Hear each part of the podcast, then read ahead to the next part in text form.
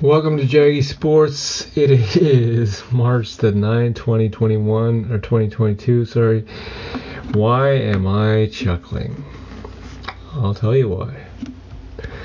I think if everybody knows me by now, they already know why I'm chuckling, because the LA Lakers got beat by the Houston Rockets, who are missing Christian Wood. Now, this is another low for the Lakers. Let's see if the standings tell us anything right now. And they do. The Pelicans are one game behind the Lakers for the 9th spot. And the Lakers, who still think that they got a chance in the play-in tournament,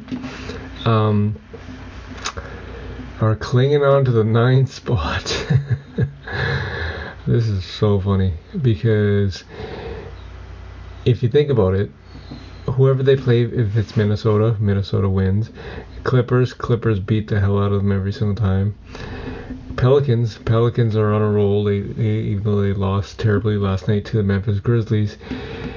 But I don't know, man. Like, Jalen Green said it best. He goes, "We went straight at Carmelo Anthony because the guy plays no defense, and yet you pick a squad who plays no defense." So it's just kind of like, wow, like you pretty much set yourself up in the beginning of the season. You know, I don't even know where to start with these guys, but let's talk about something else. Currently, Washington is up 1 on the Clippers. That is about 5:30 left to go in the 4th. All these ones are finals. Boston beat Charlotte 115-101. Chicago defeated the Pistons. Phoenix defeated Miami, and Phoenix were without Devin Booker or Chris Paul. That'll tell you something. Milwaukee defeated Atlanta. Minnesota defeated OKC. They clobbered them, by the way. Orlando defeated the Pelicans, and Orlando actually did the Lakers a favor. This I don't get. The Knicks defeated Dallas. Like, I'm talking by 30 points. That's unreal. Toronto defeated the Spurs. Utah defeated Portland, and Denver, who remains undefeated since DeMarcus Cousins came on board. That's unbelievable. And Denver now sits at number 6, tied with Dallas. They can move into the 5th spot if they climb one more, and hey, hell, why not, right? Like, they're already doing so well with DeMarcus Cousins. Why not make it 41 wins, right? It's just a matter of time. And if they do that, we all know Utah is inconsistent, and Denver could slip up to number 4 in just a matter of games, actually. So it's just a toss-up when it comes to that. But what is more of a toss-up is the Eastern Conference. Now, the Eastern Conference goes a little bit something like this. Miami sitting at 1.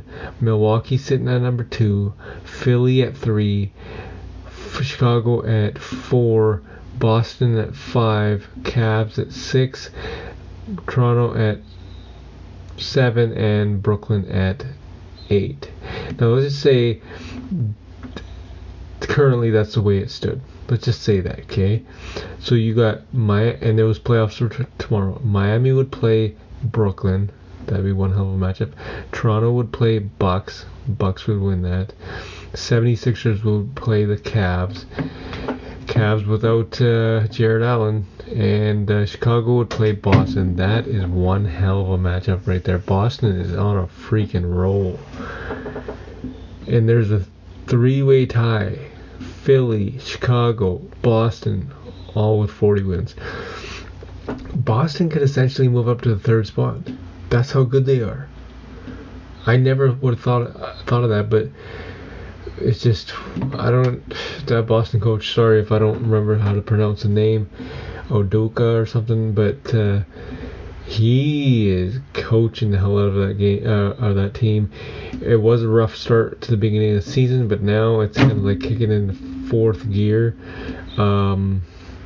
I can't remember the last time we lost. So Denver and Boston are the hottest teams in the NBA right now, 100%.